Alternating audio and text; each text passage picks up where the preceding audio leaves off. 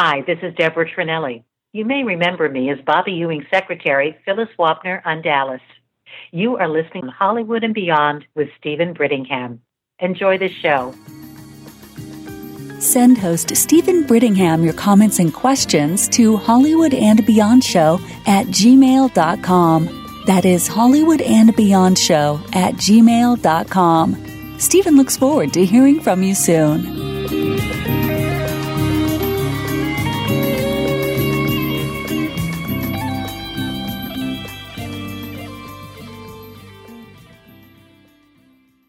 Previously on Dallas. Welcome to Hollywood and Beyond podcast, friends and listeners. This is your host, Steven Brittingham. You are just moments away from my conversation with special guest Patrick Duffy, who shares his memories of portraying Bobby Ewing on Dallas in a deeply sentimental and enjoyable conversation.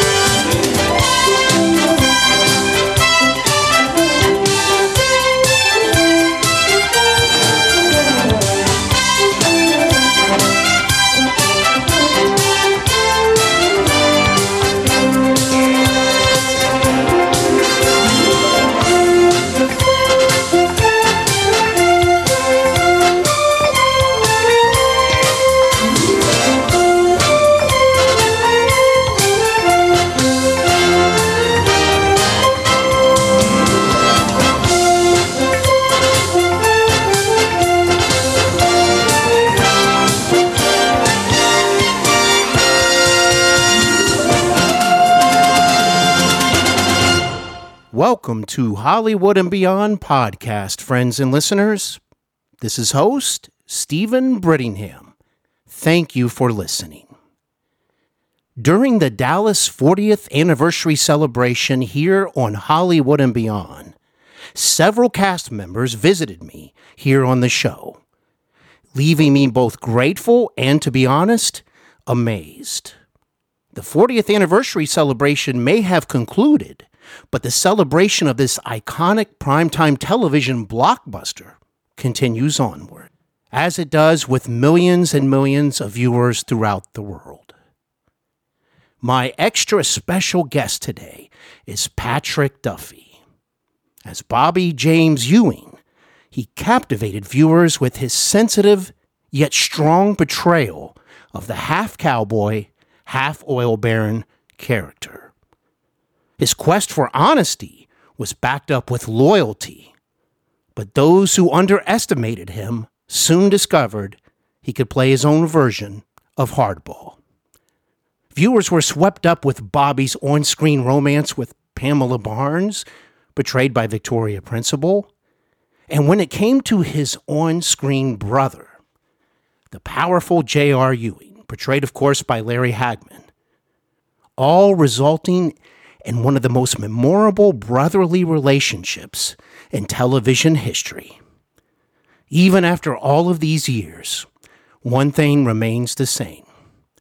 Bobby Ewing still lives on in the hearts of Dallas viewers everywhere, and that most definitely includes myself. Patrick Duffy, welcome to Hollywood and Beyond, sir. Well, I have nothing left to say after that introduction. I think we should just stop the interview now and I'll go admire myself in the mirror. My God, you wax poetic. I think that covered everything, didn't it? I think that pretty much covered it. Yeah, I got nothing left, Steven. that was wonderful. Thank you so much.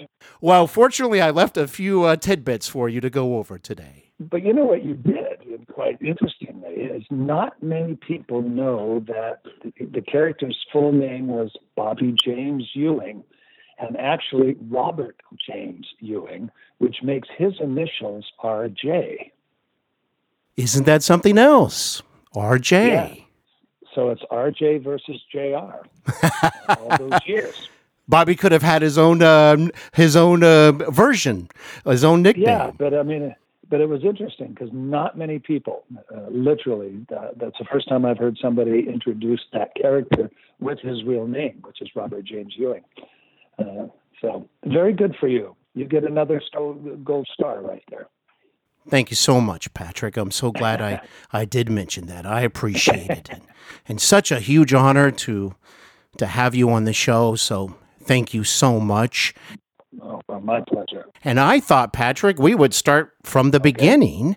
I would enjoy learning where you are from. Oh, the very beginning. Okay. Well, I was uh, I was born and raised in Montana, a very small town in Montana of about 600 people.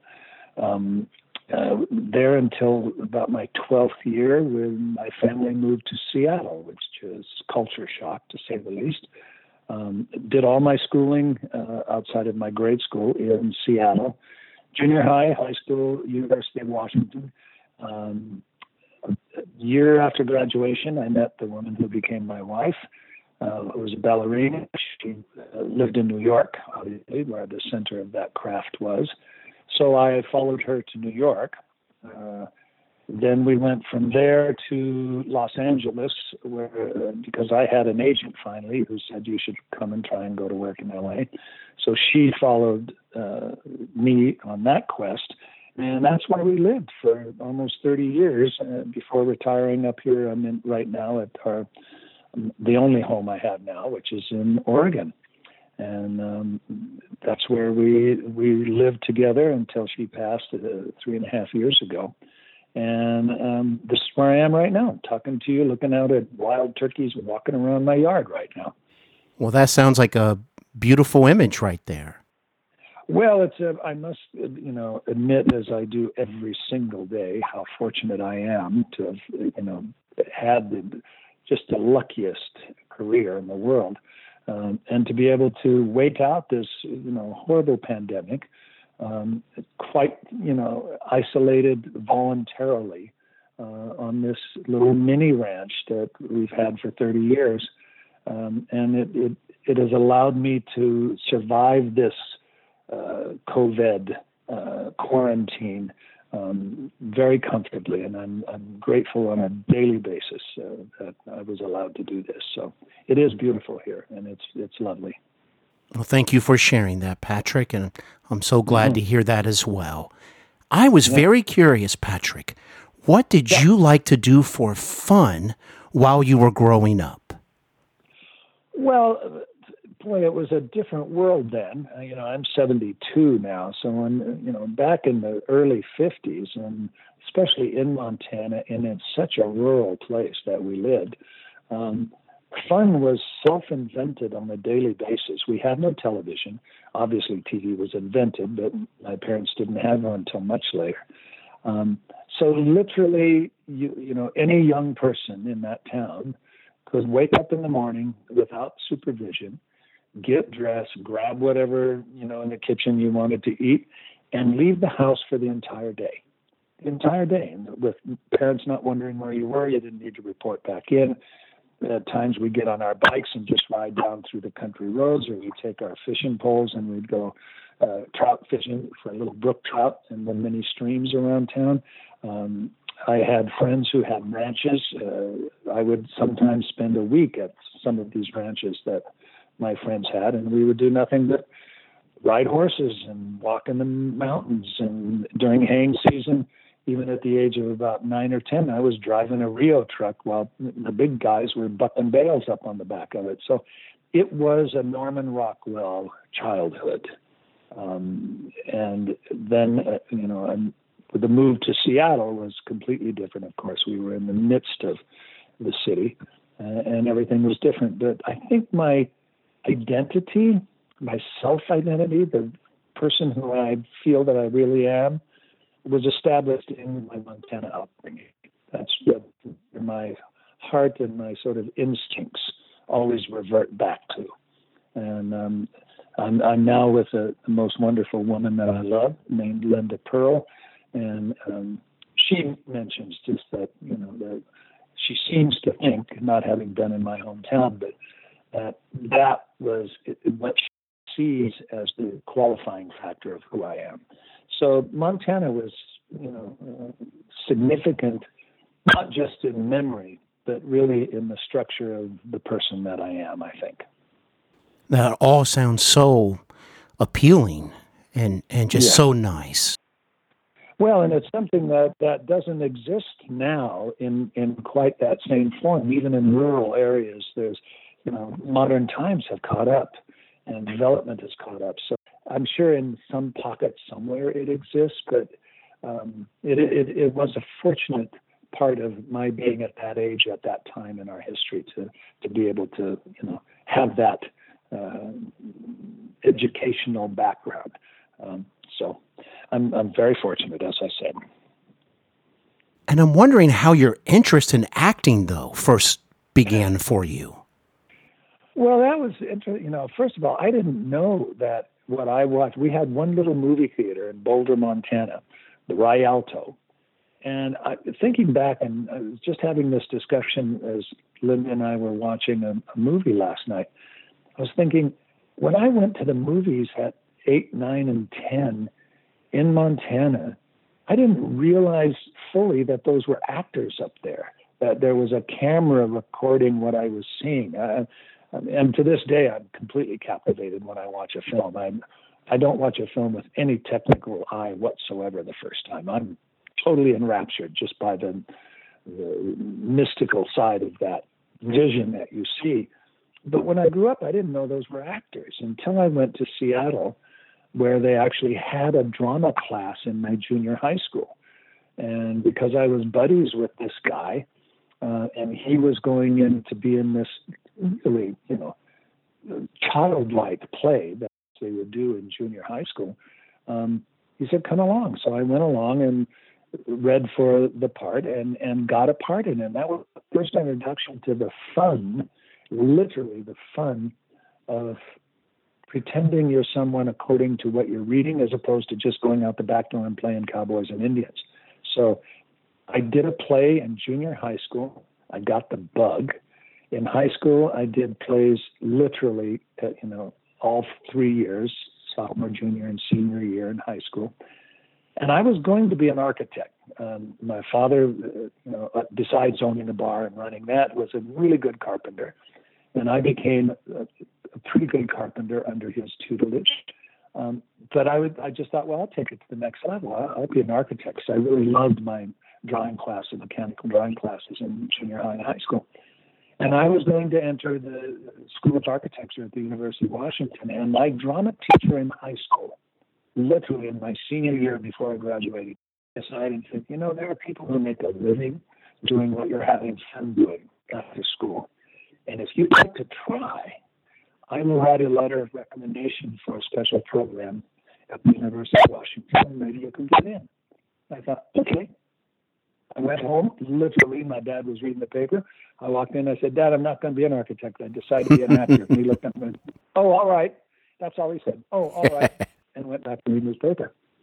So, you know, that was as good as a, you know, a bona fide, um, you know, at a boy and I, I got in the program that my drama teacher recommended, and that began my entire career. It sounds like, Patrick, your father did not discourage you from pursuing the life of an oh, actor. Not at all. Not at all. Uh, it, it, was an interesting thing. Both my mother and my father, and my sister experienced the same thing. Um, they were they didn't discourage and they didn't encourage. Is all that uh, is all sounds so uh, diminutive, but I think the beauty of what they did was whatever we decided to do, they treated as normal. They treated, uh, the, you know, even a big swing from architecture to acting. And my sister was going to be a marine biologist and ended up being a cop. Uh, you know, and it all just went, oh, all right. And there was no uh, qualifying feeling behind what they were saying, and it made it all our own decision. We weren't doing it to please them. We weren't doing it in defiance of, you know, you better not do that. Um, we just felt completely compelled to follow our instincts. And uh, my parents were really integral in establishing that. I don't know whether they did it on purpose or whether they just didn't care, but either way, the result was uh, that both my sister and I flourished doing exactly what our hearts told us to do. Well, if I may say so, Patrick, a special thank you goes out to your drama teacher. I'm oh, sure you would have done just fine with that other career path, but thank goodness.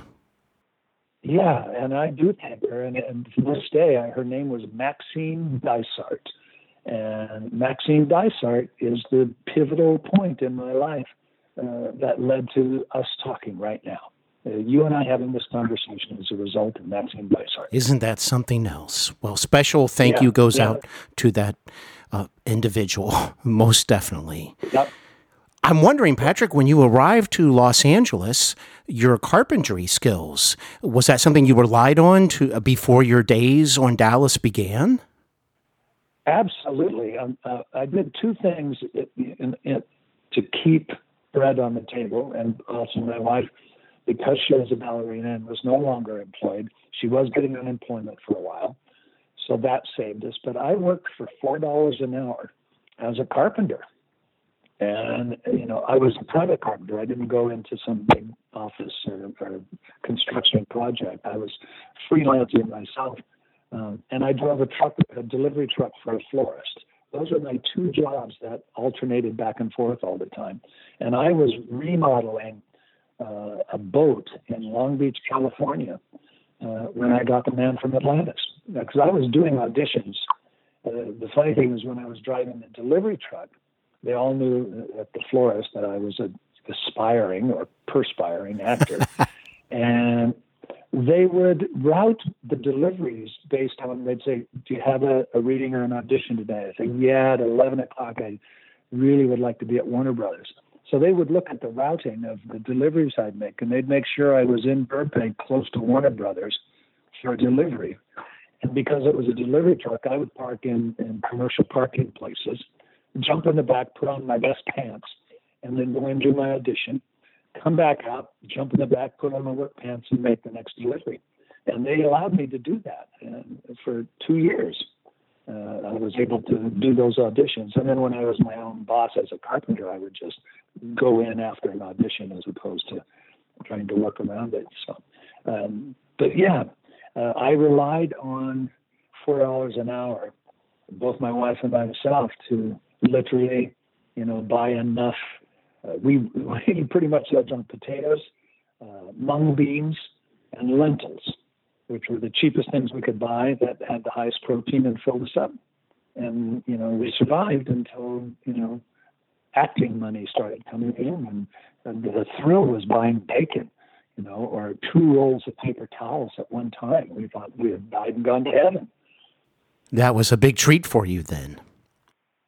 Oh yeah, I mean, and my wife, you know, with 25 years as a ballerina, they didn't make any kind of money. Dancers, you know, subsistence living as an art form. So we were used to and and made an adventure out of survival cooking and survival. You know, we didn't have any discretionary income whatsoever. Didn't go to movies. We didn't go to a restaurant ever because we couldn't afford to. Um, so our lifestyle was that, but we didn't feel we were missing anything. You know, two young kids in love.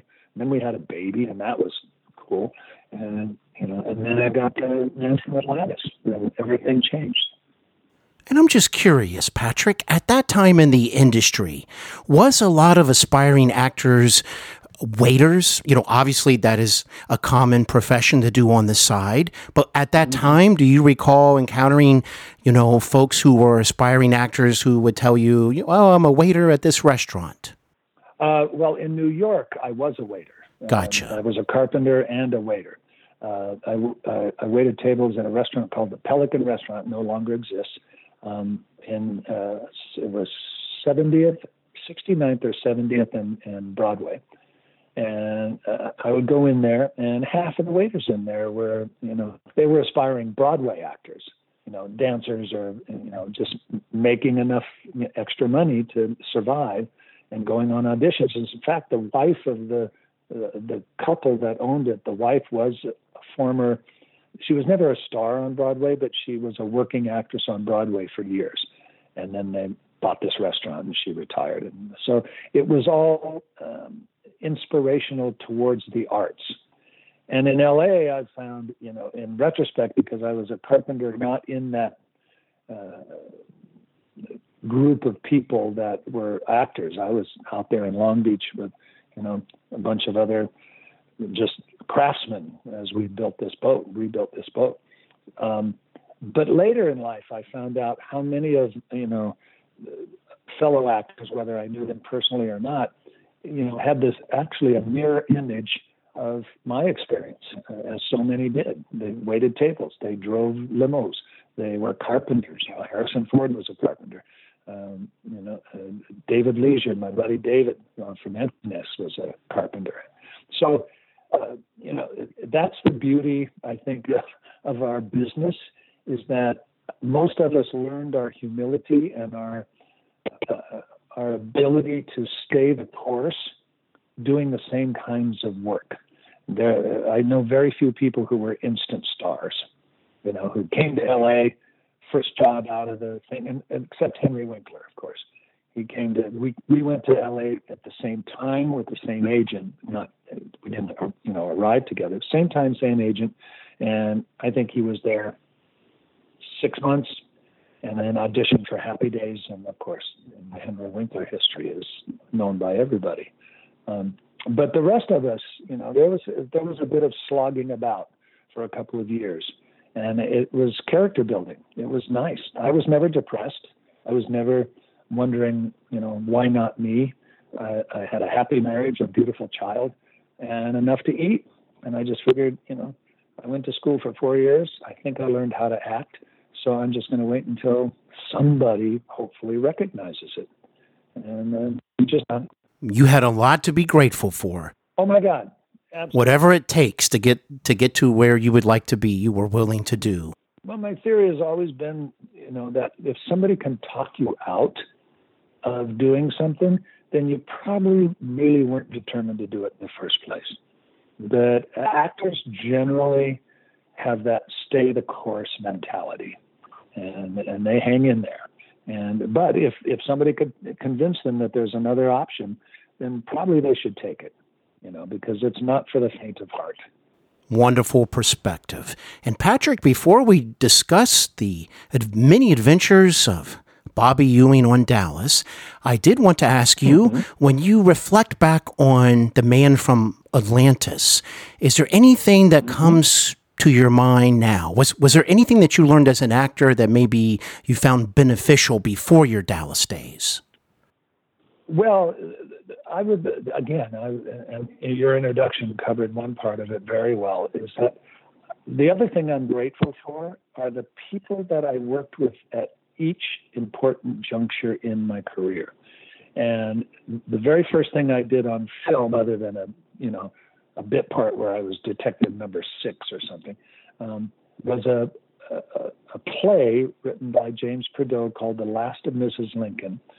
And I got to work for about two and a half weeks with Julie Harris.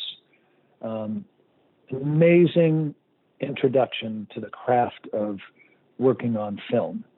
Then I got the man from Atlantis, and Belinda Montgomery was an established television actress at that time.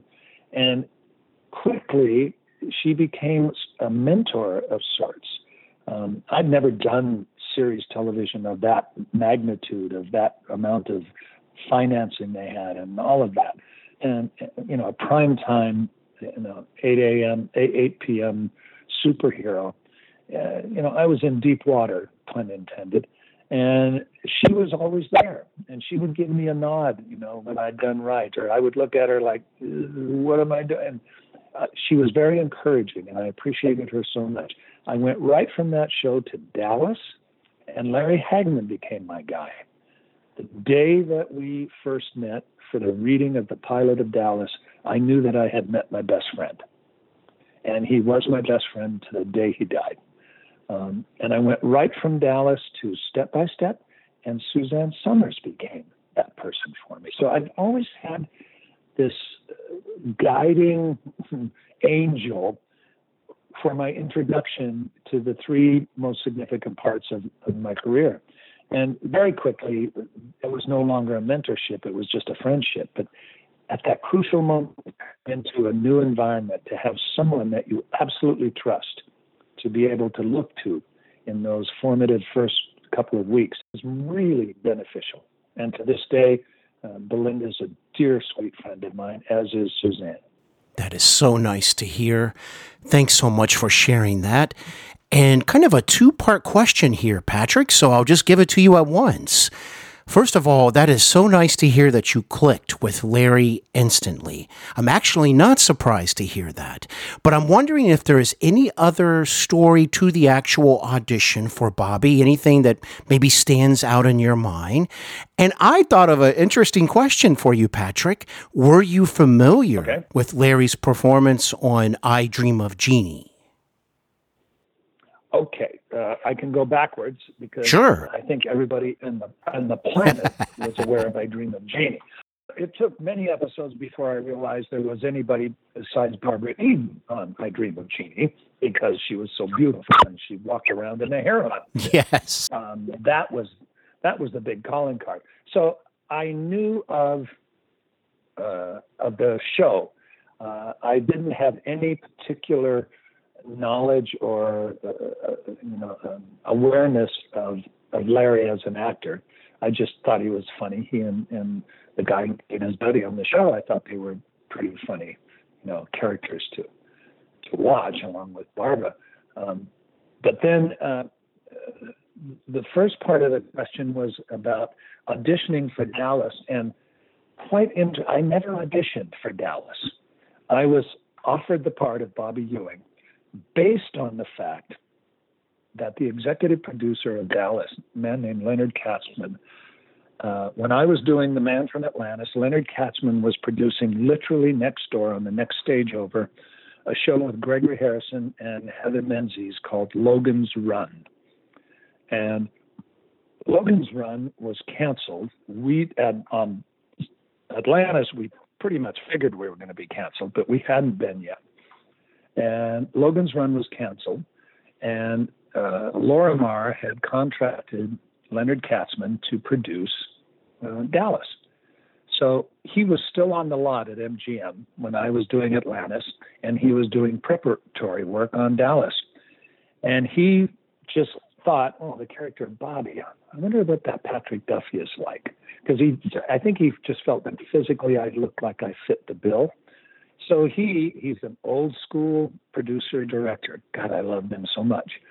Um, he literally went to my soundstage when I wasn't there and sat around and talked to my crew. You know, uh, just finding out what type of guy is Patrick Duffy. Is he a team player? Is he a you know a prima donna? Does he does he show up on time? Uh, is he problems for production or anything like that? And apparently, obviously, I got a clean bill of health from my crew. And then the offer just came in through the agency would Patrick Duffy be interested in this show? Uh, and I took the job without ever having an audition. That is so nice to hear. And isn't it wonderful, Patrick, that on the very first scene of Dallas, the very beginning, you are mm-hmm. you are in that scene with, along with Victoria, yep. and driving yep. back to Dallas. And what a way to to start the show and your adventures as Bobby. And you know, something that doesn't get mentioned too much, Patrick, it, those early days were very interesting to me because JR, at least from my estimation, was still rising in power.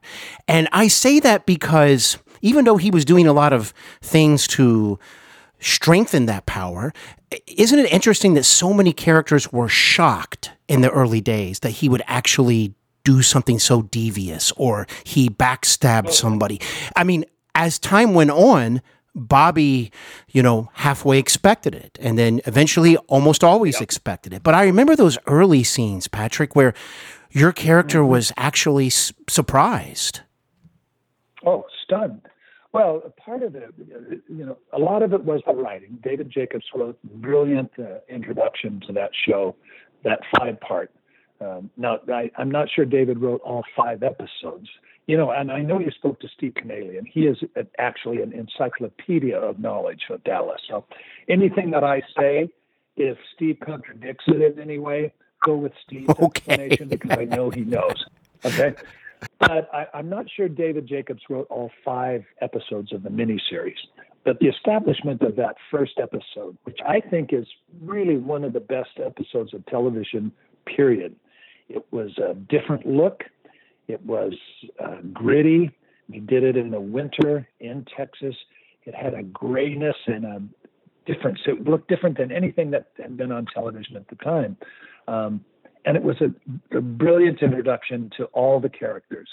Um, you know, and, and, here's a little side thing. A little, you can win a trivia contest with this. Maybe is that uh, because Leonard Katzman was Lenny, we all called him Uncle Lenny. Uh, when we did the final episode of Dallas in 1991, he came to me and said, "I want to bookend the entire Dallas show with." Uh, you know, you having been in the first scene driving the red Mercedes with Victoria, I want you in the final shot of the final episode of Dallas. And I told him, well, thank you very much. And I actually still have the leather coat. So I went to my closet and to win a trivia contest, Bobby is wearing the same leather jacket in episode what 357 that he wore in episode one. Isn't that something else? Just as a yeah, just as an homage to everything, we decided to do as much as we could. It didn't fit me the same way. but, uh, Maybe it felt a little bit different, but was, yeah, but the first episode was was one, and I looked at that, you know, maybe a year ago, and I, I, I the first ten minutes of Dallas establishes everything you need to know about what's going to happen for 13 years. Uh, Bobby and Pam in love, driving back oh, what are they going to say? And the first person we see is Mama. She comes out of the kitchen. It was a different South Fork, of course. She comes out of the kitchen, and I say, Mama, I want you to meet my wife. And she, of course, knew who uh, the Pamela Barnes character was. And I think her first line, again, Steve will tell me if I'm right, I think she just looked and said, Oh, Bobby, because she knew yes. what was going to happen now she knew, oh God, that the floodgates are open now. And then in short order, we get introduced to Hagman, we get introduced to uh, Linda Gray, you know, Charlene's in the loft with Steve, um, and bang, you know this entire family and the dynamics. And the beauty was that after the first five episodes, they started writing to what they saw in Hagman. They started writing to this sort of twinkle devilish thing. And the JR character was invented really by Hagman. Um, you know, he wasn't he wasn't as central in the first couple of episodes, and then when they saw the strength of what he brought, uh, they just kept aiming towards it, and they did the same with Linda. You know, she would. I don't think she even she didn't have a credit at the front of the show in the miniseries, and she literally just said things like more coffee, JR. And then they started to see that the content behind her performance, and they started writing then to that. So those two characters specifically were invented by the actors. The beauty of their performance dictated that they carve out their own space in the show. And thank God they did, because I'm, you know, if, if if the show were left in the lap of myself or Victoria or any of those other characters, it would not have lasted for 13 years. Hagman and the character of Jr. are the sole reason that the show got traction, because then all the other characters could respond to that character and that dynamic, and the show just, you know, Hagman, you know, was the was the water, and we were all the boats, and the boats just rose with the level and he carried the show.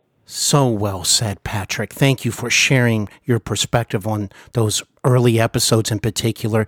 And you're completely right, because as a viewer, and this was a wise decision, you felt like you were actually stepping into the middle of something that was already going on. There was already established yeah. rivalries. And I'll never forget, Patrick, I don't know if you recall this.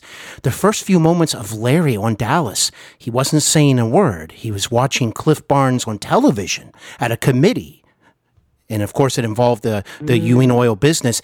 And the look on Larry's face told you right there that there is something between these two characters and and boy yeah, there sure yeah, was. yeah.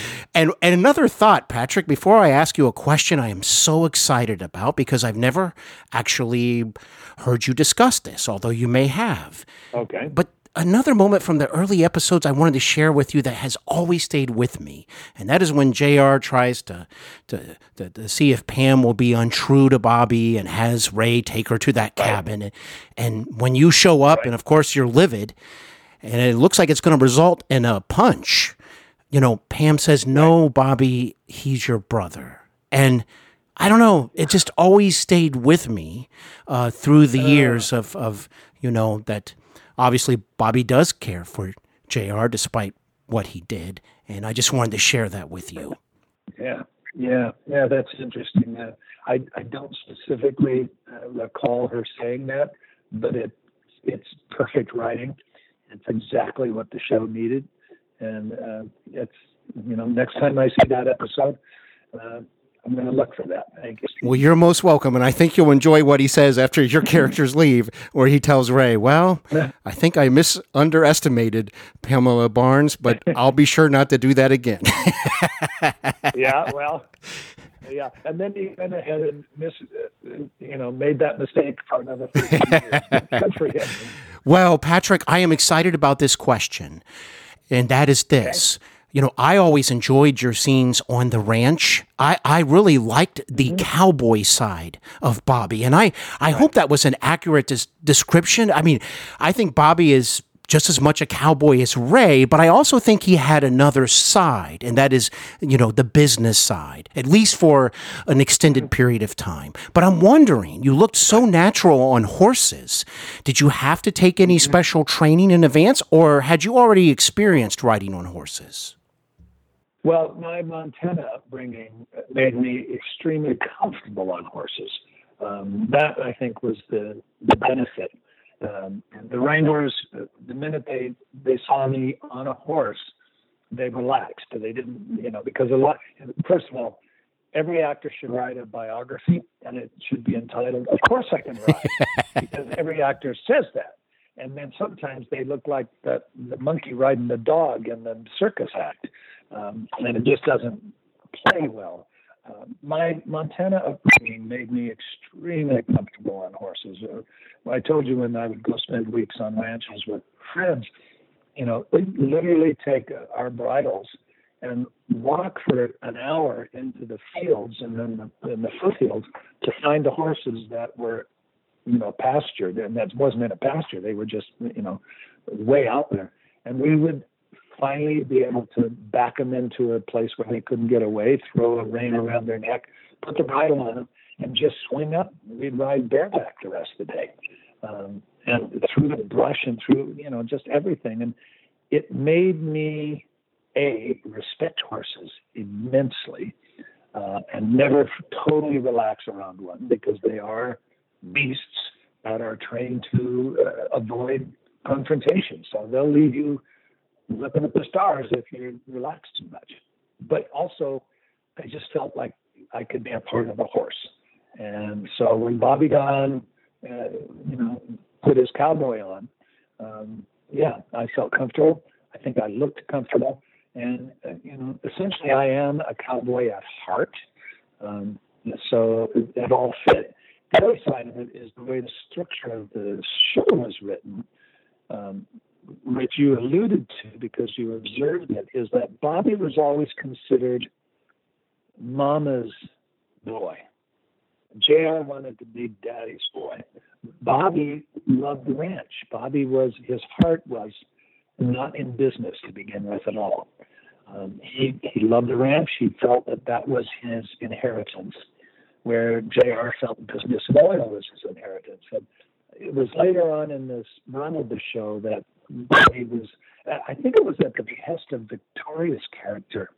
I think she's the one who planted the seed that he, he could go into the office. He could, you know, take take part of the responsibility for the business as well.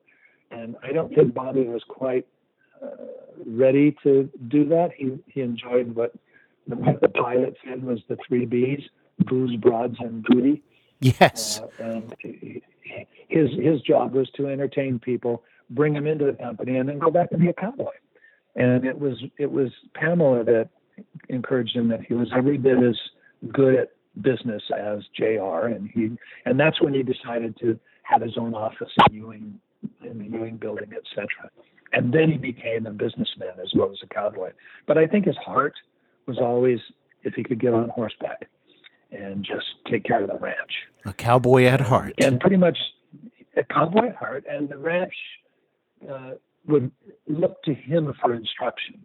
I mean, of course, Mama and Jock were the patriarchs and the matriarch of the family, but Bobby was, you know, the the hired help would refer to Bobby, you know, in terms of the final decision. Um, you know, and of course Ray because he was the foreman of the ranch during that time. But um, I enjoyed also working with Steve when we got to be, you know, quote unquote cowboys side by side. Those were some fun moments. I enjoyed them when you were both out on the ranch yeah. so much. And and of course JR could ride a horse, but he just didn't seem as smooth as you two. no, but he did pretty good. well, Larry can do anything. Larry is a, Larry was a superb athlete, uh, literally a superb athlete. Um, he would play, you know, racquetball with Steve and I, and just embarrass us oh, wow. with his ability. Uh, so getting on a horse felt normal to him, but he didn't like it. He did not like riding horses. Uh, it was not his comfort factor. Oddly enough, he was really nervous every time he had to do a love scene with one of his hundreds of girlfriends. Really? Uh, that wasn't his. Oh, that was not his comfort factor at all. No, he, very interesting. He would always get really nervous. Yeah. Well, that must have been a tough job for him. All those gorgeous ladies uh, being thrown his way. he had he had more women. Oh my goodness, it was amazing. I'll tell you, it was hard to keep track after a while. yeah, well, and of course, you had your share of wow, absolutely stunning women who were also many were very strong women, which I also admired. And Patrick, uh, kind of connecting to the cowboy theme, I thought I would ask you about those rodeo episodes. They were just so realistic looking. Uh, was that something you enjoyed filming? Oh, especially Steve and I would enjoy that. Gotcha. You know, you know, it was first of all the, the, the hard part about any of that stuff that we did in Dallas in the summer was just the heat. The heat was so oppressive and, and difficult, and you know, most of the time you're trying to look like it's not hot at all. The women have to look beautiful, the men have to not sweat. So when we got to do a rodeo, and Steve and I then would be on horseback, it didn't matter. We could sweat and look like we were you know, really doing the game. Um, and we loved doing it. Um, I, you would never get me on a real bucking horse, or you know, you know, I can't throw a rope to save my life. Um, I can look like I can, but it's never going to hit its mark. So we had some great stand-ins that would, you know, do the do the riding in the arena on a bucking horse, or you know, rope a calf at a full gallop and that kind of stuff uh, we were covered very well. They protected our cowboy image uh, pretty brilliantly. it was very enjoyable when Jared Martin, who portrayed Dusty Farlow, was mm-hmm. often included at times during those rodeo scenes. Uh, I, I mm-hmm. enjoyed yeah. his character very much as well. Yeah, yeah. Jared was a lovely man to work with, lovely man, and passed too soon, in my opinion, definitely. Yes. And Patrick, hey, how about something where you don't usually have to get as uh, muddy and or dirty? And that is the Ewing barbecue episodes. I have to tell you, Patrick, I couldn't wait to enjoy the episodes because they were fun and lighthearted, but sometimes very serious, dramatic storylines would, you know, be a part of the the Ewing barbecue, or Cliff would show up when he shouldn't, or someone would say something when they mm-hmm. shouldn't. And I just wanted to yeah. ask you, um, you know, about filming those type of episodes. Well, those were great fun. First of all, we had a huge uh, group of supporting actors. You know, some you know, uh, returning characters. But lovely group of extras and the hardest working people on the set are the extras and the, the atmosphere people. Um, but we got to know them all over the years in Dallas, so it was sort of a party for us. But whenever we would read, oh, they're going to do the Ewing barbecue, or which I'm sure you'll bring up if now that I've spoiled it. That cattle Baron's Ball. Yes. The one that was called the Oil Baron's Ball. It, it was uh, patterned after a real ball that happens every year in Dallas called the Cattle Baron's Ball. So we just named it the Oil Baron's Ball. But as soon as we read, oh, there's going to be, so somebody's going to get in a fight, a bunch of people are going to get pushed in the pool, somebody's going to get a pie in the face. I mean, we knew hell was going to break out at some moment when we would read that there's going to be a Ewing barbecue. So it was great fun. We always enjoyed them. Uh, it was, you know, difficult a couple of days of filming just because of the heat, but but it served its purpose. And the first one was in the miniseries. The barbecue in the miniseries really established. That's yes. when I think Cliff Barnes showed up. Yes, you know, unannounced. Unannounced. And ruined the ruined the afternoon, but uh, once they saw how well that worked, there was usually one or the other of the barbecue or the ball every season.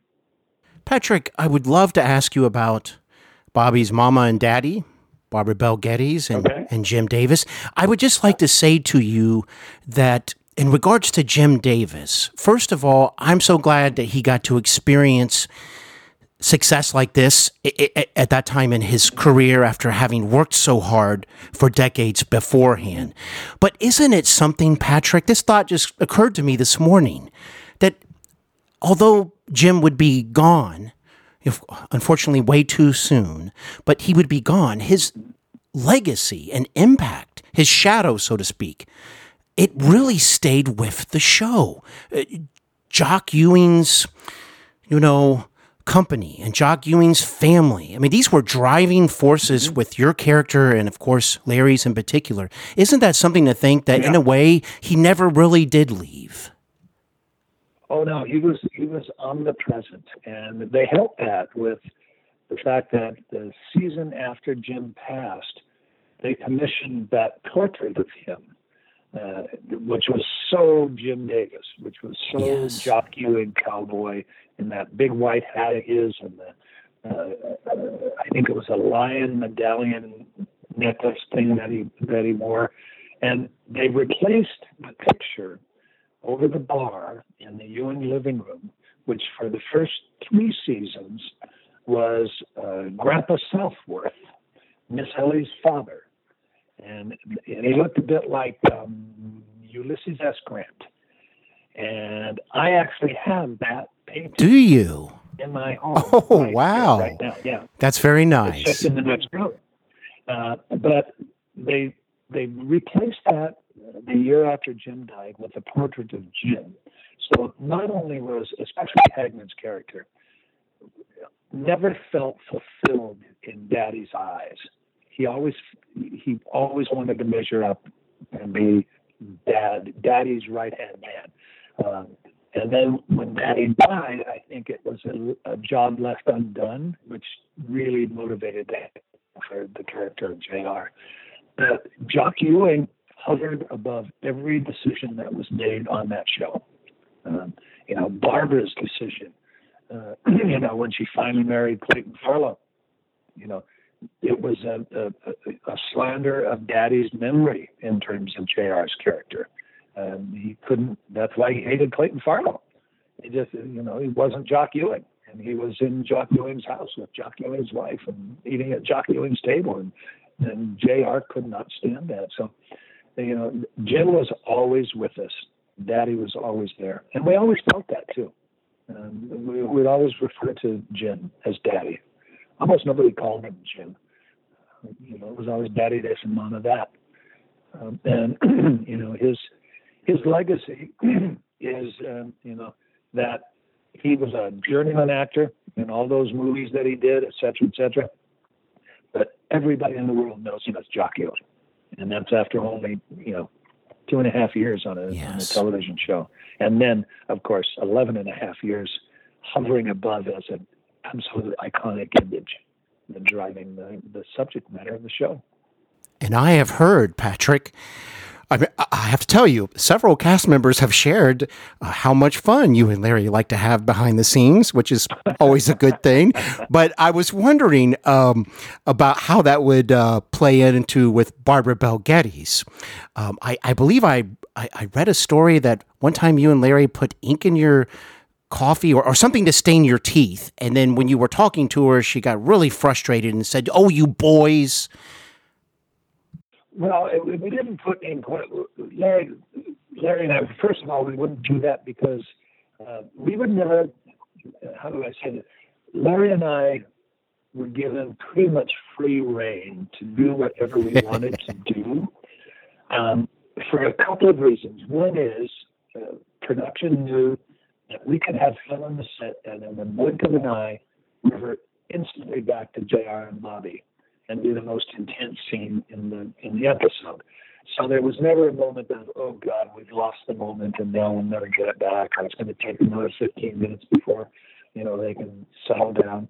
We would literally break each other up and pull pranks on whatever we would do, and then they would say, okay, ready, um, let's roll camera, and we would just click back in and be uh, Bobby and Jr. So that was, you know, and, and we were pretty much the only two characters that could do that consistently. Um, there is outtakes where everybody, you know, A either goofs up or B plays a joke or, you know, does a thing. It was our, pretty much, you know, our modus operandi, uh, Haggy and I, to do that.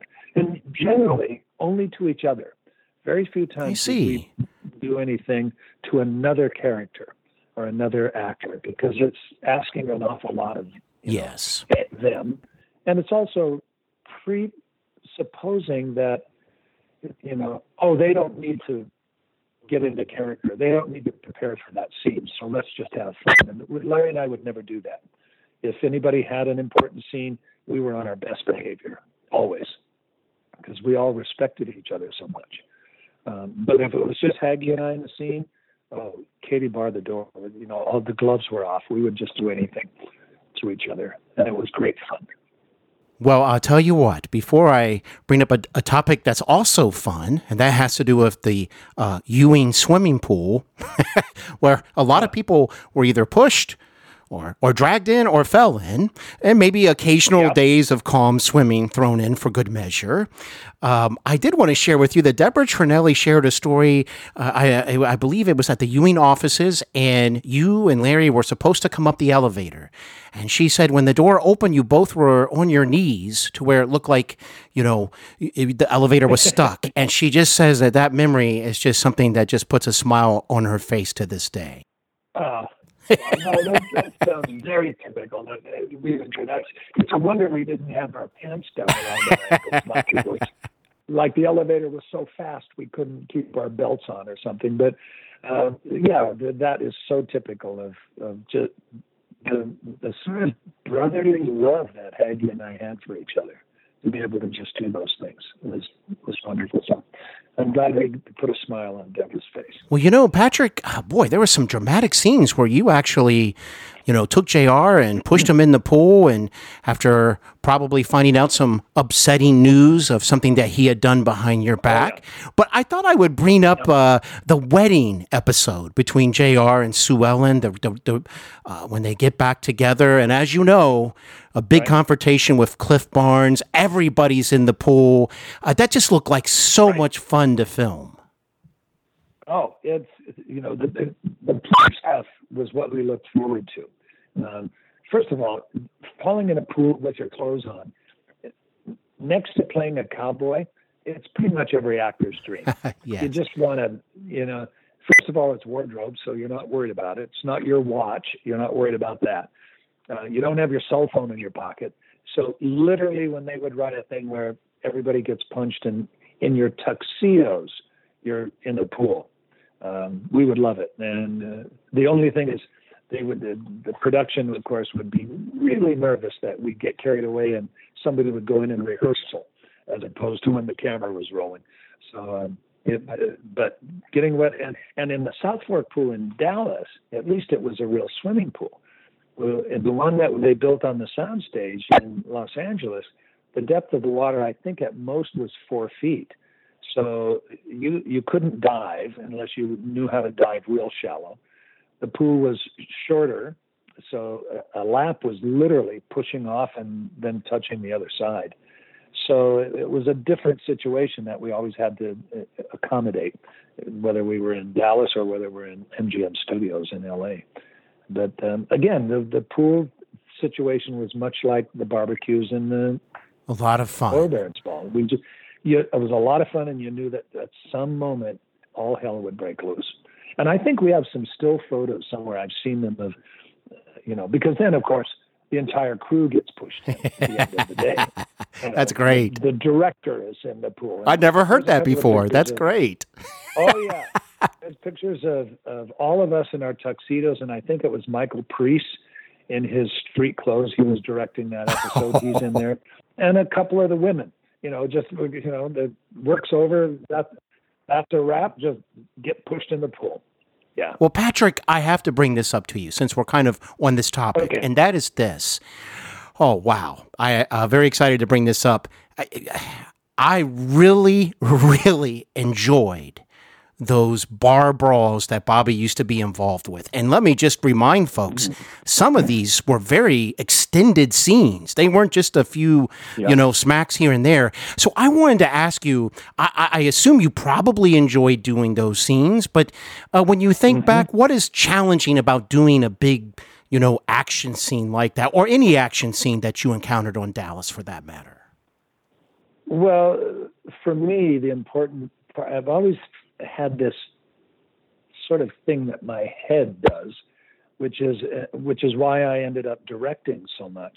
Is I never get fully taken away with the exuberance, let's say, of the moment. It's all very technical to me. It's and maybe it came from you know being married to a ballerina and choreography.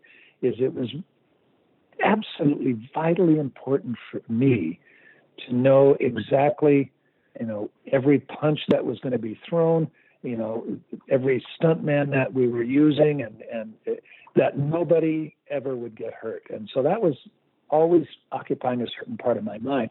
And then the second part of it was the fact that pretty much the script always says Bobby wins. So you know you're going to look like a hero. They're going to make you look like you can, you know, clean the bar. And there, I think there was only one time that I lost a, a fight because Bobby was drunk, forgetting some Pam left him or whatever it is, and he gets a fight in the bar, and he's he's really winning until Steve comes in, and spins him around, and in one punch knocks him colder. than I remember that scene. Yes. Yeah. Yeah. So I, I thought it's interesting. Bobby could get punched by all these other guys and then come up swinging and start winning. And one punch by Ray Krebs Got the job totally done. knocks him out. got the job done. Steve throws a mean punch, but they were great fun things to do because they were so well orchestrated. We had great stunt coordinators, and they were, as you said, they were long fight scenes, like old Western barroom fight scenes yes. and uh, and you do feel like a hero. You, you you know, and and I was in good shape then. You know, I was you know I was I worked out all the time, so I I, I physically could do whatever the stuntman asked me to do, which was always great fun.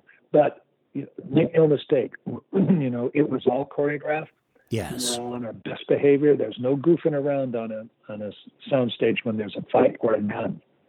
You know, you're on your best behavior. You follow orders. Um, you do what the stunt coordinator says, and everybody goes home. And Jim had his moments too. Remember the camping episodes, Patrick, where Yep. you all went out and and and uh, Jr. actually gets shot for the first time. I mean, obviously not, you know, to the extent of who shot Jr. But some folks have uh, forgotten that he actually had been shot during that episode. And I recall Jim Davis taking care of a few guys in that uh, bar. yeah, well, and, and we actually watched. You know, I can remember watching Jim Uh, in that because he he just immediately reverted back to old cowboy Jim Davis in those old films that he was doing. It was great fun to watch him take a couple of just haymaker kind of things. Yes. that, you know, it was it was great, and and I think I don't think Larry punched anybody, but he he was sitting at a table, and I think he broke a beer bottle over somebody's head or something.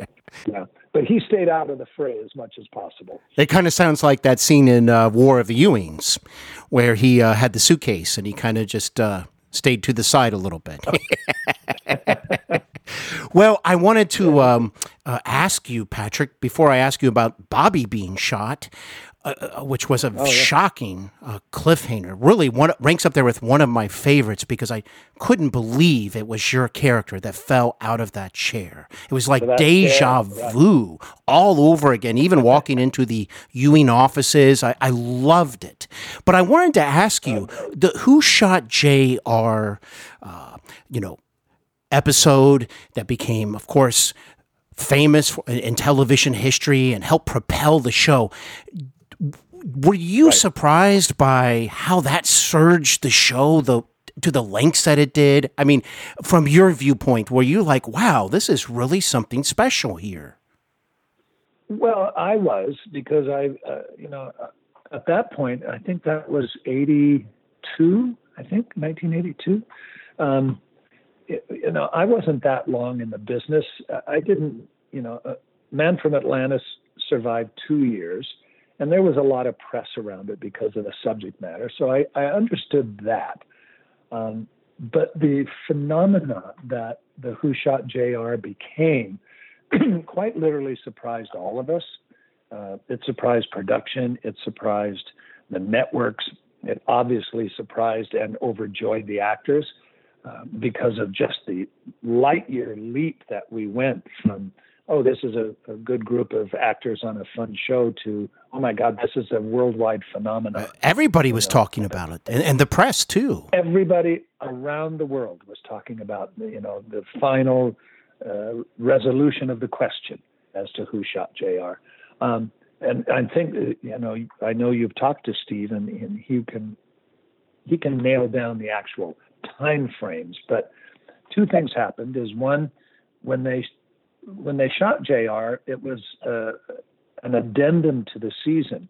Dallas was doing so well. I, I, think we were doing 23, 24 episodes a season, and the numbers were getting so wonderful that they already had a cliffhanger uh, in, in the books on, in scripted as to episode 24 what the cliffhanger will be and i can't remember what it was going to be and then the network literally at the last minute contacted production and said, we would like to have, I, I think it was three more episodes. Uh, we want to extend the season because they were making so much money. And they, you know, they didn't ask. Pretty much, they said, "Give us three more episodes." So production and the writing staff and Leonard Katzman were scrambling. They had, they already had the end of the season, and they had to figure out how do we extend three episodes, and then what do we do for a new cliffhanger. And Lenny said that literally at at, at one of the script meetings, somebody said, "Well, let's just shoot somebody." And then the question was, "Who should we shoot?" And there was no mistake who they wanted to shoot. And so they shot Jr.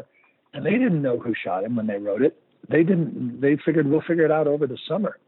And so the summer happened, and then everybody started talking about who shot JR, who shot JR. And everybody was looking at September, I think, is when the new season would start, and everybody will get the answer. Well, the actors went on strike, and the strike lasted almost three months. So the who shot JR question was not only going to not be answered in September, it was going to take almost another summer vacation before they would find out. And it just blossomed into the most talked about question in television history up till that point, literally. And it was internationally asked uh, around the world, um, you know, because the actors had extra time off. Uh, I know Jim Davis went to New uh, to London. Larry was actually approached by the Queen Mum, not Elizabeth, the, uh, Queen Mum, and she asked if if he would tell her, please, would you let me know who shot you? And he said, I'm sorry, Mum, I can't do that. And, and because at that moment he didn't know either who shot him. Um, so it was it was crazy for me to to see. You know, I was used to oh, I'm I'm a known TV personality, and that's wonderful. And isn't it great that we have this successful show to, oh my God, you can't walk down the street. Or, oh my goodness, you, you go to Europe and you are mobbed. And, you, you know, oh, I'm with my wife and my children and I, and I have to protect them now because the crowd's getting crazy. So that was what was stunning for me to see the, the extent to which PR and public exuberance can promote a, a show and careers and life careers. Uh, literally, the Shot JR established all of our careers for the rest of our lives. Uh, Victoria, Jim Davis, Barbara, Steve Kanaly, uh, Charlene Tilton, Linda Gray, myself. We are who we are today because of that juncture of time instances that happened the strike, the, the, the popularity of the show, the international popularity, um, all of those things uh, are the reason we're here. Thank you for sharing that, Patrick. And if we fast forward to Bobby's dramatic shooting, again, I mentioned that it mm-hmm. was very shocking However, they did a nice build up to the shooting uh, where people were starting to get very angry at JR again. I mean, it was really deja vu. There was even some moments of music where someone kind of threatened him, and yet it was your character that that took the bullets. Uh, how was that experience for you? And and did you even know who actually shot Bobby at that time? Trying to think if I knew or not. You're going to have to remind me right now who did shoot me. Well, we could ask Steve, it? but I, I, think I can tell you. uh, Morgan Brittany, her character. Oh, it was Morgan. That's right. Catherine Wentworth. I was going to guess Morgan because I thought I remembered that. Yeah. Um, uh, I don't. I don't think. I don't think I knew. Yeah, I don't think I knew that it was her uh, until later. It wasn't a, uh, as well kept secret as the Who Shot Jr. Um, it was more the shock that it was Bobby is the question yes. that everybody got. Um, and it was fun to do. You know, it, it was uh, another treat, uh, another moment to shine, another moment of attention, which all of us actors love when our character is the focal point in a storyline. Yes, and it makes you feel good. It makes you work maybe a little harder on things. Um, uh, but when I spun out of that chair, and you know, and that was choreographed. You know, we have to show the blood. We have to, you know, is he alive? Is he dead? That kind of thing. And then I think I was blind for a while. Yes, the uh, following season. So that was, so that was fun to do. And you um, did a um, great job during yeah. those episodes too. Oh, thank you, thank you so much. Um, but all of the, I mean, my goodness, as as actors, you couldn't ask for a better show to have a variety of things. The you know the fact that it was a soap opera and it was that family drama, and we sort of changed the format of television for a while. You know, you not only play a hero you know, over and over and over again, or a bad guy over and over and over again, but you get to run the gamut of stuff. You're you're sometimes bad, you're sometimes good, you're sometimes shot, you're sometimes you know in 13 years, every every actor on that show covered a lot of territory. Yes, uh, that's wonderful perspective. It really is. Uh, Patrick, I wanted to ask you about a certain cartel member. Obviously, there was a lot of interesting okay. folks portraying those characters. But I have to ask you about one. I'm probably going to tip my hat who it is. He loved you when things were going his way and you were doing what he wanted. And he had a scowl on his face and was very unhappy when they were going the opposite direction. And that would be the character mm-hmm. of uh, uh, Jordan Lee, portrayed by Don Starr. And I, I always enjoyed oh, your right. scenes with Jordan so much. And, and uh, I just wanted to ask you about your memories working with him. Well, we had such a depth of talent in those second tier actors that were, were regulars on the show. Um, every one of them, and, and Don was definitely one of them. Punk Anderson, played by um, Morgan Woodward, um, you know, all of those actors brought an amazing um, catalog history of the business with them. And although they didn't talk about it, they, all remember me, you know, when I was on Wire and or, they didn't bring it with them in terms of their professional uh, abilities, their professional courtesy, their, their deportment on set, um, everything about them was this dignified respect for the craft of acting. And Don Starr was that kind of actor. Um, he, he was always underplayed. Um, he, he mastered that. He, he had that kind of oh shucks, uh, not not hillbilly kind of thing, but just quiet uh, respect of, of, a character. Um, and I remember there, you know, he was the one that broke the the the news that you know Pamela might still be alive uh, when he saw yes. her in Europe uh, something. And uh, I, I remember those types of scenes all the time. That it, you know, you just felt like you were in the hands of a really comfortable professional person uh, when you would do a scene with those actors. And we had a lot of them over the years. And, and I think that came from Leonard Katzman having been in the business, especially the television business, uh, in the 40s and 50s and 60s. Um, that well, 50s, 60s, and 70s. Um, but uh, he just had a, a mental catalog of who are these great guys that you can count on. You you hire them, they show up, they've got they're off book when they step on the set. Um, they got their character down 100%. You can do two takes and, and wrap, and that's done. And again, Don exemplified that kind of professionalism. I, I enjoyed doing the scenes with him a lot. Thank you for sharing that, Patrick. I enjoyed that answer very, very much.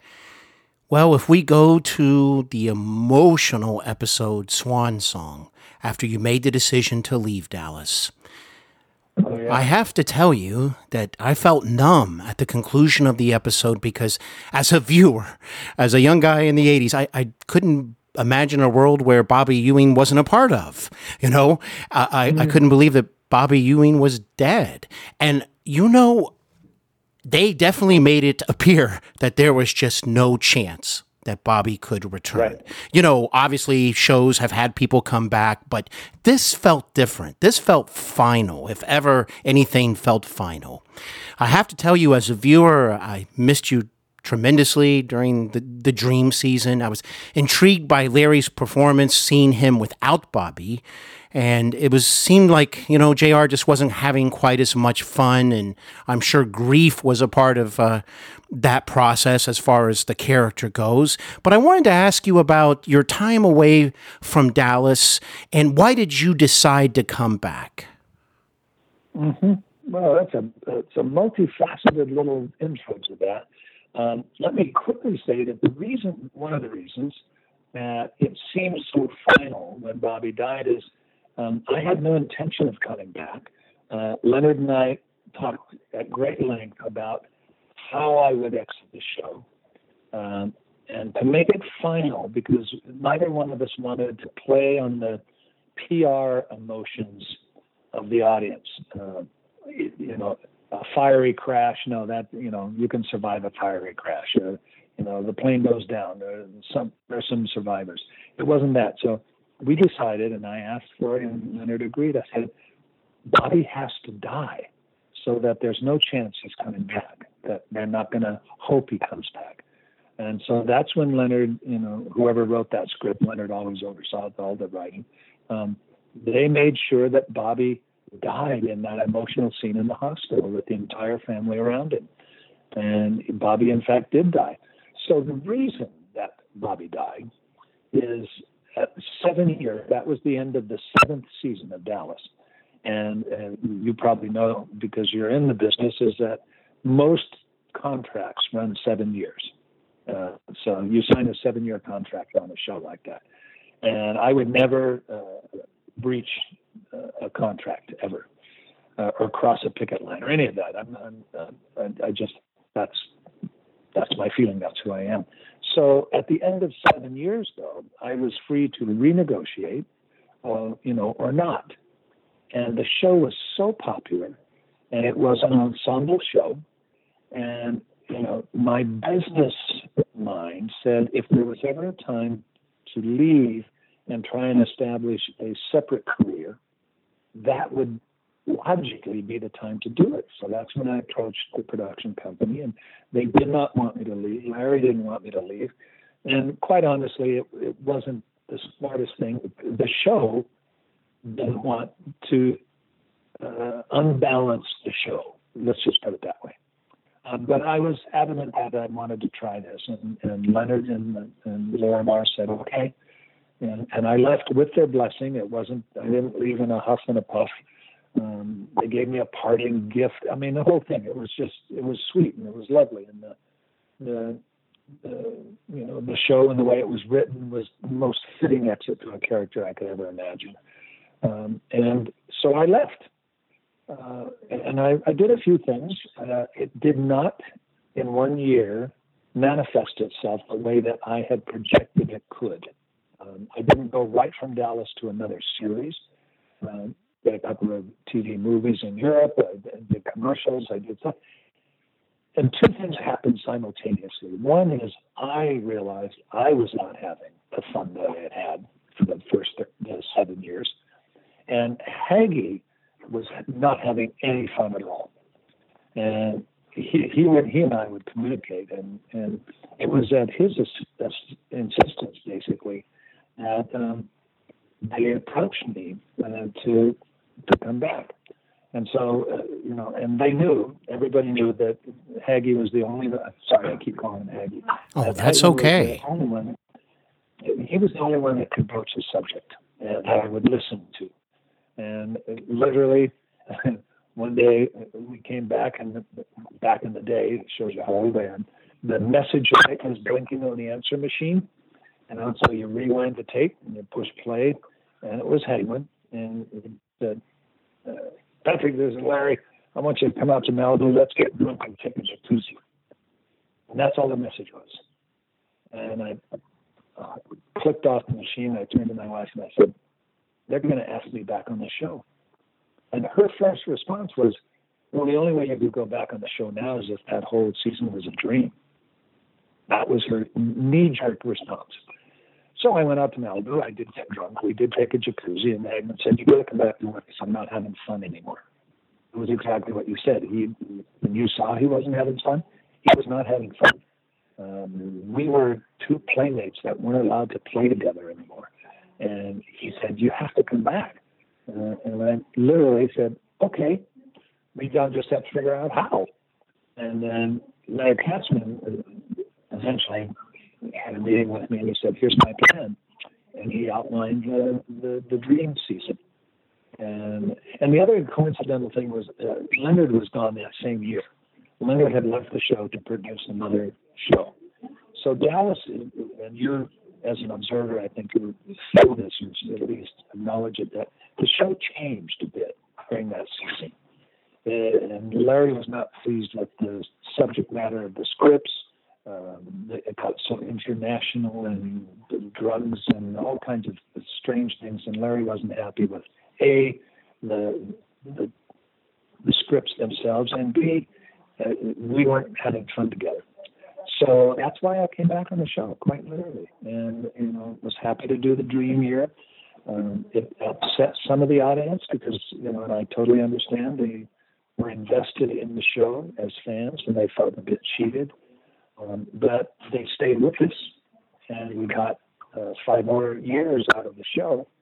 And the other thing that happened was, that, uh, you know, ABC had uh, Miami Vice and when I left the show and the numbers dropped, um, ABC decided to put Miami Vice opposite Dallas, which up until that time was a death knell for any show. If you were opposite Dallas, you just figured you weren't going to work past the nine episodes.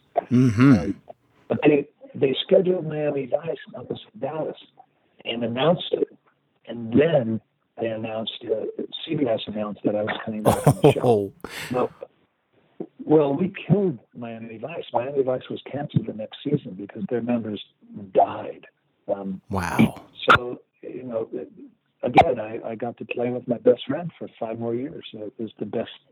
It was the it was the best decision to leave the show accidentally, and then it was the real best decision to come back to the show on purpose. Well, I'm so glad so, you came back, Patrick. Uh, you were oh, you were so missed.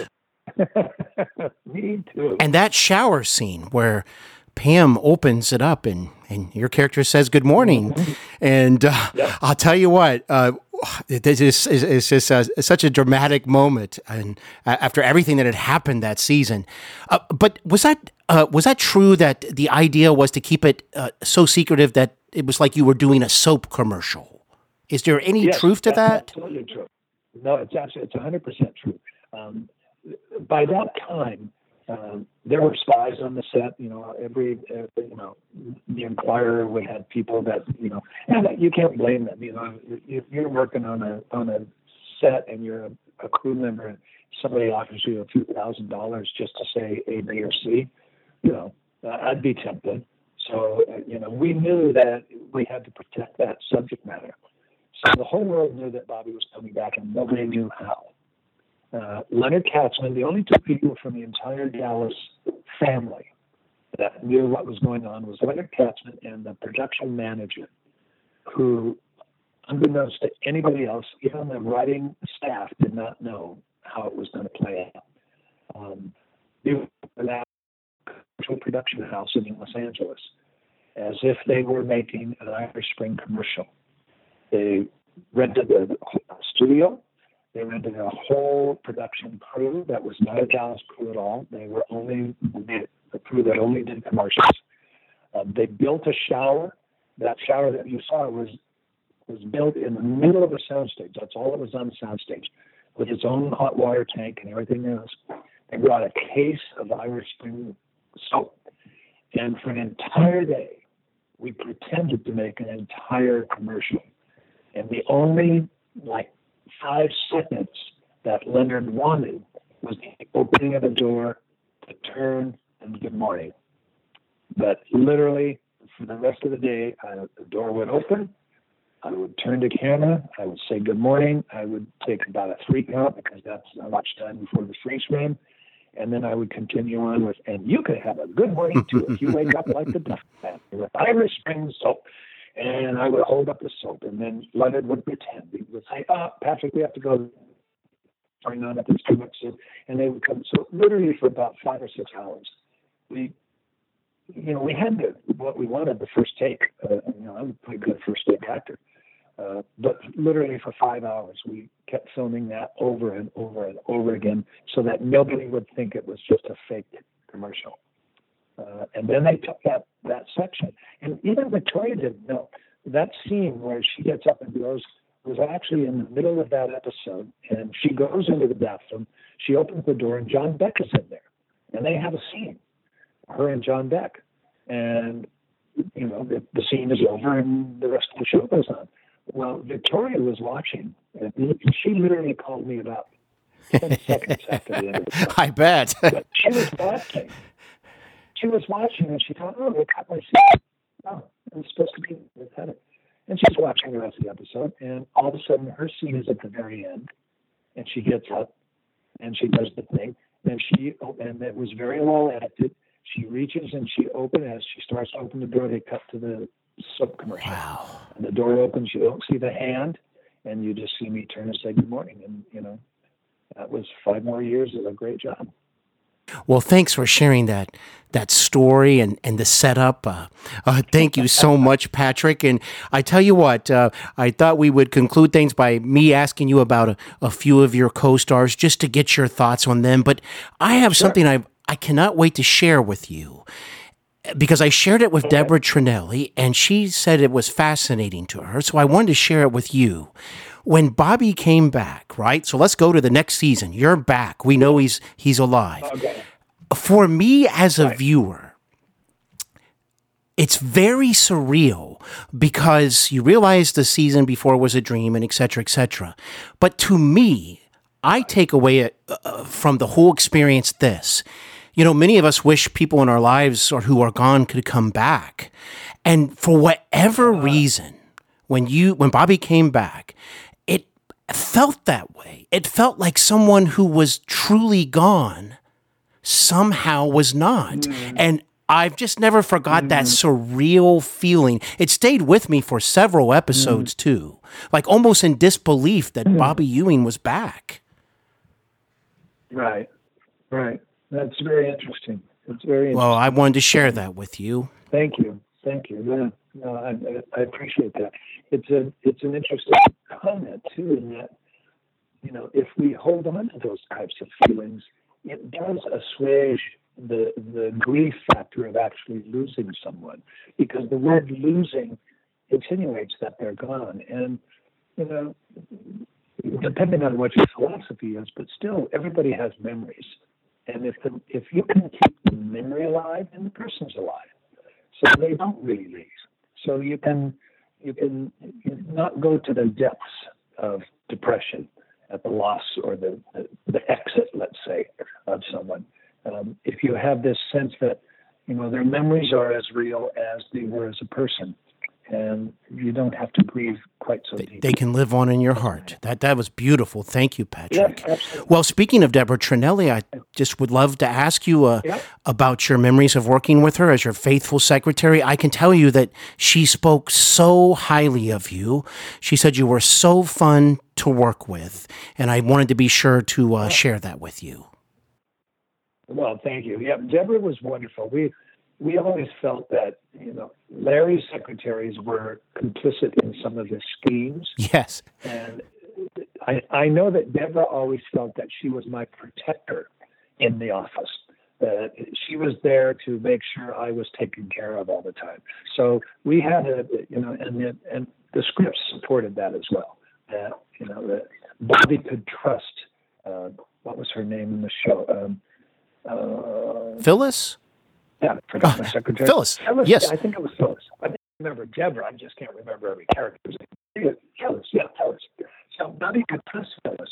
It, it was always that, uh, you know, she, I, I felt that Bobby had another set of ears in the office Yes. to, in his quest to keep up with JR with Deborah. And then the other side of it is she was she's absolutely fun to work with. She's as silly as you know you you would hope another actor could be, and, and sort of like Larry and myself, where you know we would have a wink and a nod and a good time, and she could click right back into being Phyllis again. Um, and then I found out later that you know she's an accomplished singer, Yes. uh, and, and, and, and, it's wonderful. So I, I love Deborah very much. And uh, we've spoken a few times over the years, but not consistently. But yeah, a good woman, a very good actress, and a, a definite asset to the show all the time. Thank you for sharing those memories of, of working with Deborah. I, I know that she will eh, appreciate hearing all of that as well. Well, I would love to ask you uh, about this actor because your character had so much interaction with him on so many levels and degrees. Okay. And that's Ken Kercheval. I would like to say, Patrick, um, I always enjoyed the, the later years how Bobby, you know, tried to extend friendship and keep in mind that we're still family in one way or another. And I always enjoyed that aspect of, of, of Bobby with Cliff. But I wanted to share with you, Patrick, isn't it interesting that when you sum up Dallas on CBS in particular, it is a journey. Characters change. And I've always thought it was mm-hmm. interesting that Cliff, who started out on this quest, you know, with committees, and then he was going to get into politics, and then as a lawyer.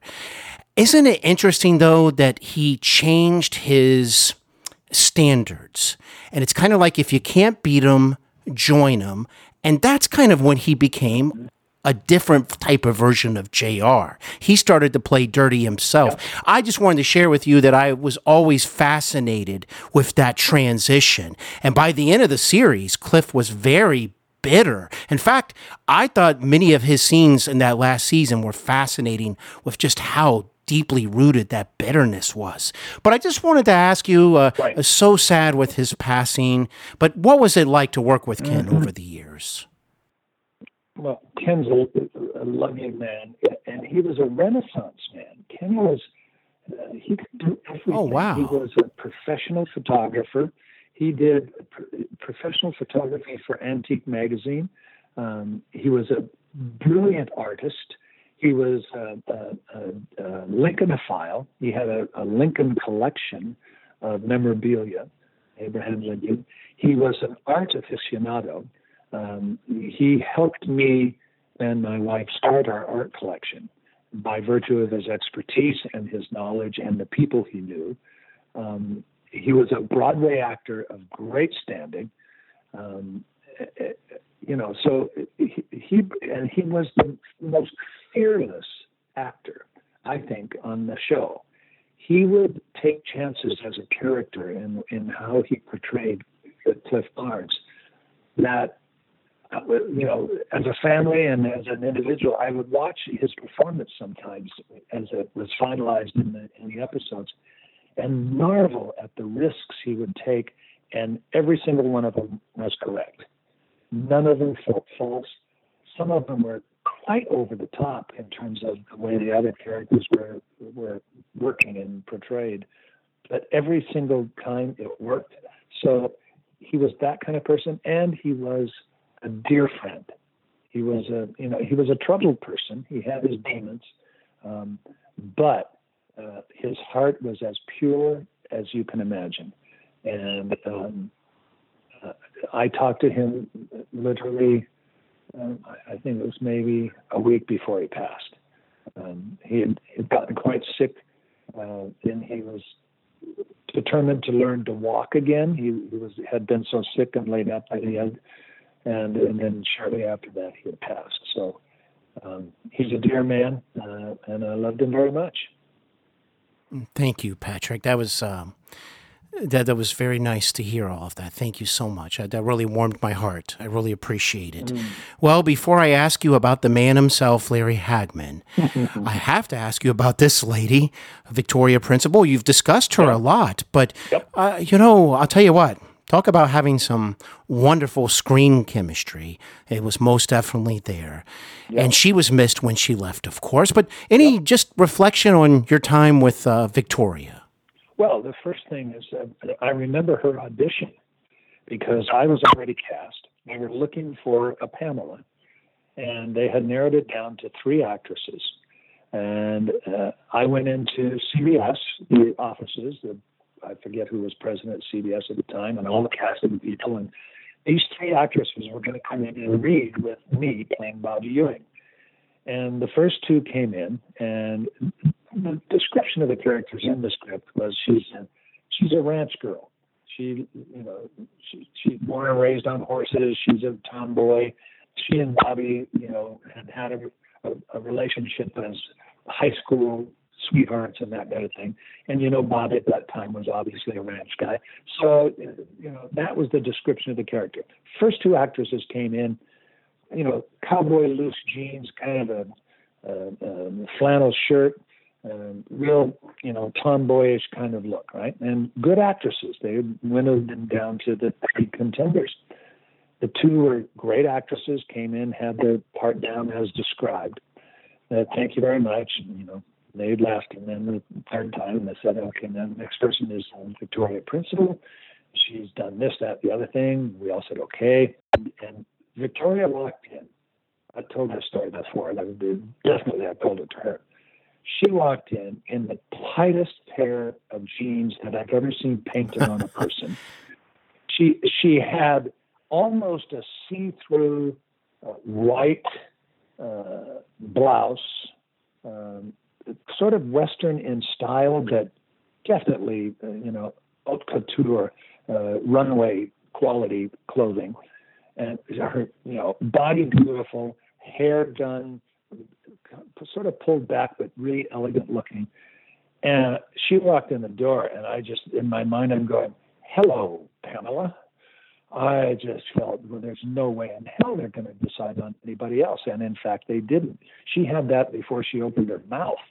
And on top of it, she nailed the audition. So um, that first scene you see was so much fun. We were literally having the same amount of fun you saw the two characters having, driving in the open car, stopping at the gas station, you know, chauvinistically now you can maybe get away with it, but me swatting her on the butt when she's snooping in my briefcase, and, and just that established the the chemistry yes. literally for for the rest of the Bobby Pam years, which is why even when they had trouble, they would always get back together. People died for them to solve their problems because you know they wanted that love affair to last. They wanted it to be true.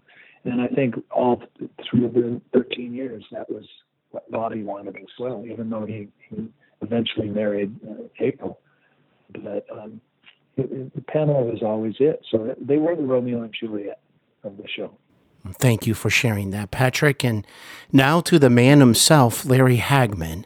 One of my favorite aspects of Dallas, what I find so enjoyable and, and I looked forward to so much each Friday night, as you know, Patrick, was uh, the relationship between Bobby and JR, between your characters. Both of you, just incredible performances over the series. Uh, there's literally, I, I, sincerely mean this, uh, it seems like an endless supply of moments that you both provided viewers, whether you're angry at each other or more tender moments. It, it, it was. Um, it was, it was quite the ride, if I can say so myself. Well, I wanted to let you just speak about Larry, anything you'd like to say, but I would like to add quickly that Patrick, uh, everybody knows about the master schemer. But I was always intrigued by the character as far as a dreamer. It seemed like JR had this zest for life and he just thought so big. And, you know, I, I, liked that side of the character, but the favorite part was that emotional side that would come out from time to time when it was clear that the character was actually much more deep feeling than one might originally anticipate. And especially with your character, yeah. Patrick, was that at the end of the yeah. day, no matter if you guys were at odds, you were going to, the characters were going to be there if they ultimately had to and stand side by side as brothers. And before I let you speak, Patrick, a, a little proof from the early days, and this always stayed with me was when two characters went into JR's office and they insulted your character. And JR slapped the character and he said, Don't you ever talk about my brother like that ever again. And I've just never forgotten that moment. Yeah, that's cool. Yeah. I, I think I saw that recently, uh, recently being in the last year so, I saw that that episode or that that scene. Somebody played it. Yeah. Well, the the key is is you know, and and there was again brilliant staging of the whole concept of the show is that we all live together in the same house for the entire show.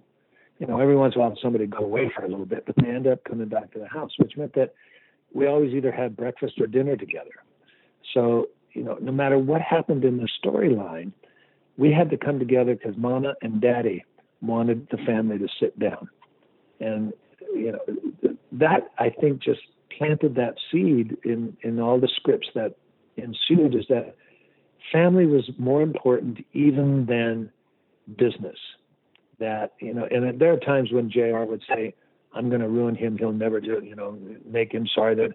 But if somebody threatened Bobby's life, you know, you knew that JR would have Bobby's back. So it was that, it was always love, but it was love competition.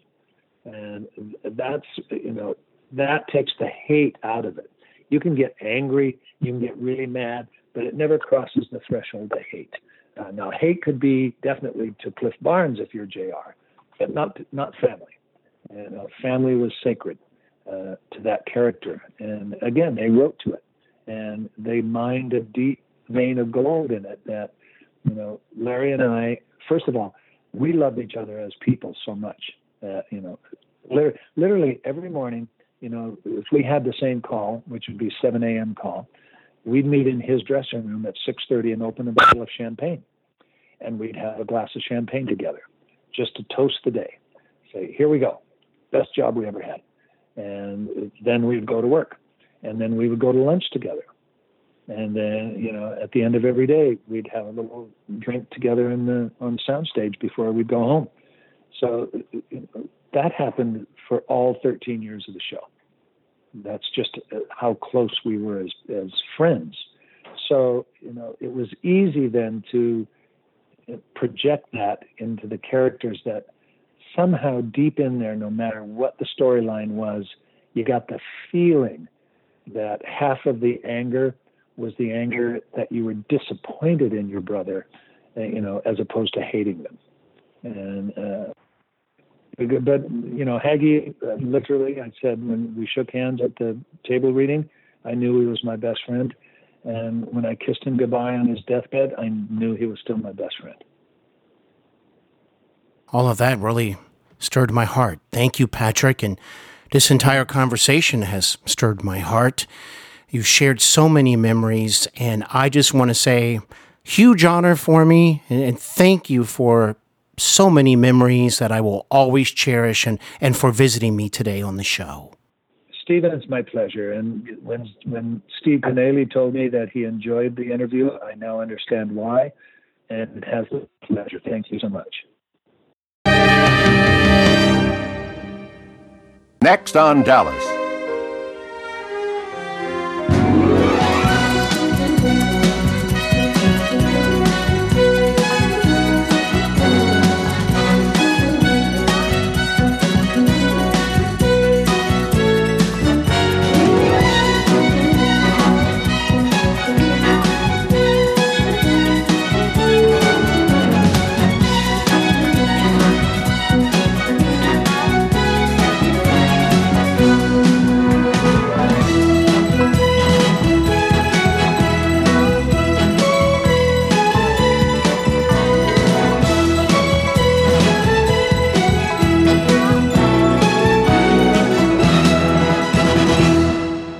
You can receive all the latest episodes of Hollywood and Beyond with Steven Brittingham delivered to your favorite listening device by subscribing to the show on Apple Podcasts, Podbean, Spotify, iHeartRadio, or whatever happens to be your favorite podcast listening service. Don't miss out.